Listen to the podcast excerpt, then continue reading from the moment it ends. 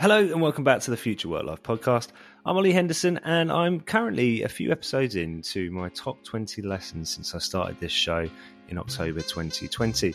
And today I'm talking about flexible work. So I think the opinions of many people about flexible work have changed since COVID. I think broadly speaking, we've become more accepting that it can be a good thing. But as I speak in the summer of 2022, there are more and more companies who are starting to mandate that people return to the office on a certain number of days of the week. So I thought I'd address this subject of flexibility um, and why actually it should be a mark of success. So to do that, two people who know what they're talking about here. The first is Stephanie Nadi Olson. She has created her company We Are Rosie over the past five years as a business which welcomes people looking for a flexible approach to work.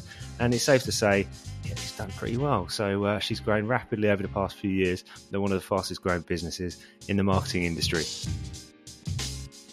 I think of COVID as accelerating the inevitable. Like we were on this track, people were tired of corporate America. I mean, we really hadn't evolved corporate work in over a hundred years. Like the nine to five Monday through Friday was kind of invented and codified over a hundred years ago. And at that time, it was actually an improvement in terms of the number of hours people were expected to work. But we've just held on to that. And these were like factory workers that it was created for. But like, we're not manual laborers in corporate, right? We are intellectual laborers. And we haven't changed the way we work to embrace, you know, the evolution of technology and the type of work that we're doing in corporate. And so I think that we were just so long overdue for kind of um, evolutionizing the way that work happens. So that was kind of sitting there.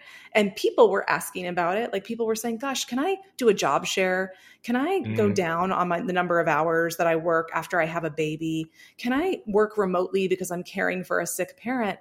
And across the board in marketing, almost unequivocally, they're being told no. They're being told it's impossible. And there were so many people sitting in a very frustrated seat, right? They need to work, they want to work, they care about this industry, but they couldn't work in a way that made sense for their lives. And COVID lifted the veil, right? All of the stuff that we had been told was bullshit.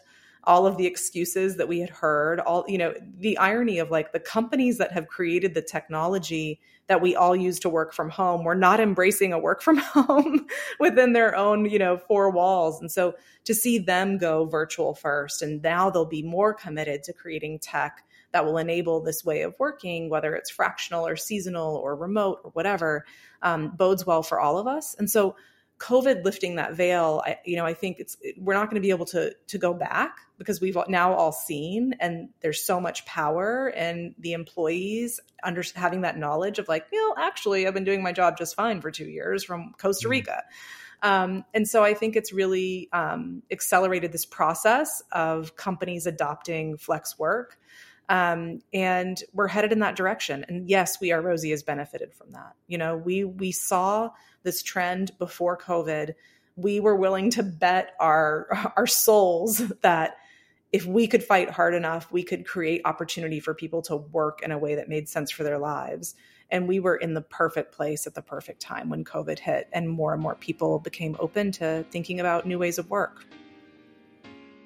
So that was Stephanie. Um, now, my other guest is Annie Auerbach. She runs her consultancy, Starling, but she literally wrote the book about Flex. It is called Flex, and uh, it's well worth checking out. She wrote it before the pandemic, actually, but um, wrote an updated version to reflect some of the trends that she was seeing. And as she explained, you know, before 2020, Flex was kind of considered something you did if you didn't really care about your job that much, which of course, is ridiculous, but now we can see how flexibility can add to things like creativity and productivity, and also ultimately give companies access to better people, hopefully going to shift perceptions. So here's Annie talking about the benefits of flex. For so long, flex was a mum thing. And there was almost like a motherhood ghetto of flex, which was that it would be um, mums that would request it and often their request would be turned down if it was um, accepted then definitely I, I experienced this feeling of, of sort of moving on to a slower track. And um, the concept of the sticky floor, really, where you're, you know, we talk about the glass ceiling, but there's a sticky floor as well, which means mm. that you're so grateful for the flexibility that you managed to negotiate that your career, you, you, don't think as much about your career progression and you're just, you just stay where you are. Um, and part of that is because flex is not seen or hasn't been seen as something aspirational within a business or associated with success. And therefore, when you have leaders who model that behavior, um, who um, deliberately talk, for example, if their parents deliberately talk about, you know what, I'm going to take time out because I need to be with my kid, or who um, I, I, talk in my book about the example of when we were all in offices leaving loudly. So saying, you know, I'm off now because um, I, am off to, to make dinner for the kids or whatever it is. And um, so that's in the example of parenthood. Um, but, you know, other examples really just um, associating flexibility with success.